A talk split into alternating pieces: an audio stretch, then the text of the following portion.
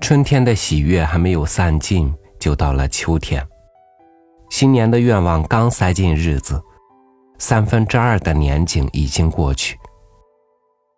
跌跌撞撞，忙忙碌碌，好像生活的方向从来就很难确定。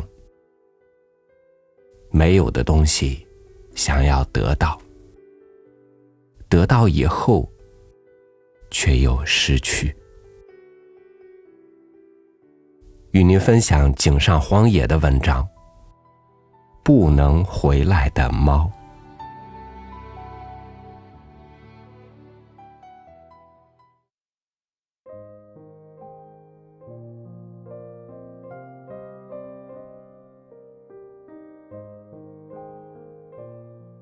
女人要去日本的东京出公差，在去机场的路上，她告诉丈夫。她决定要离开他。男人看上去已经接受了这个现实。他没有悲痛，更没有质问什么。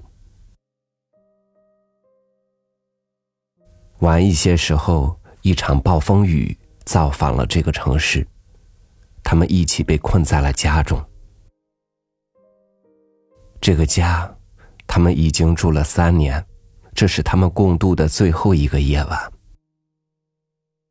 房子里小小的事物和细节，都在提醒着他们的过往和以前的生活。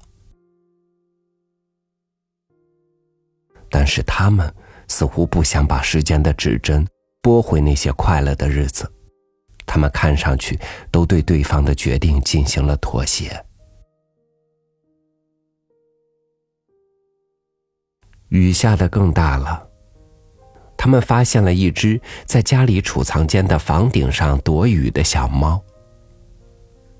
他们把猫带到了家中，因为害怕，小猫很快就跑开，然后躲起来了。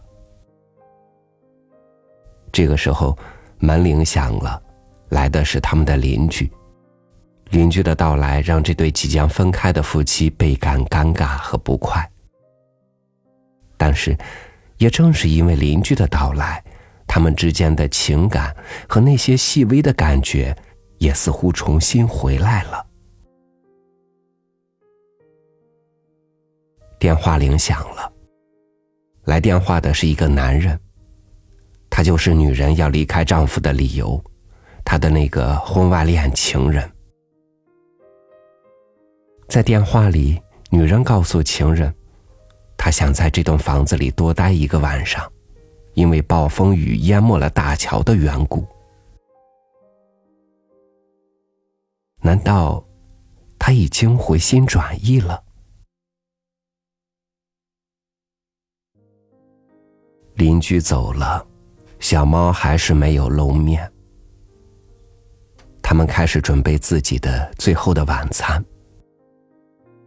男人在剥洋葱皮。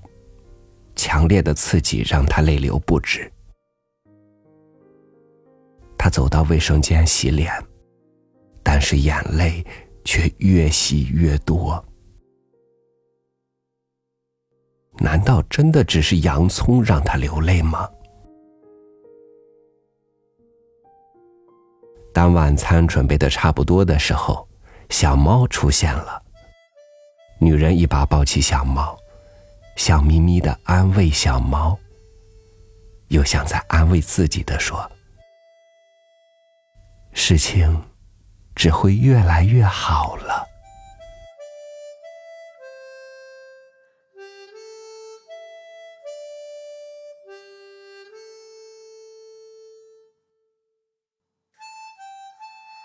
人们习惯思考自己想要的，而很少计算自己拥有的。更少会花心思去想，什么是自己不能失去的。当两个人失去了爱的感觉，还能找回来吗？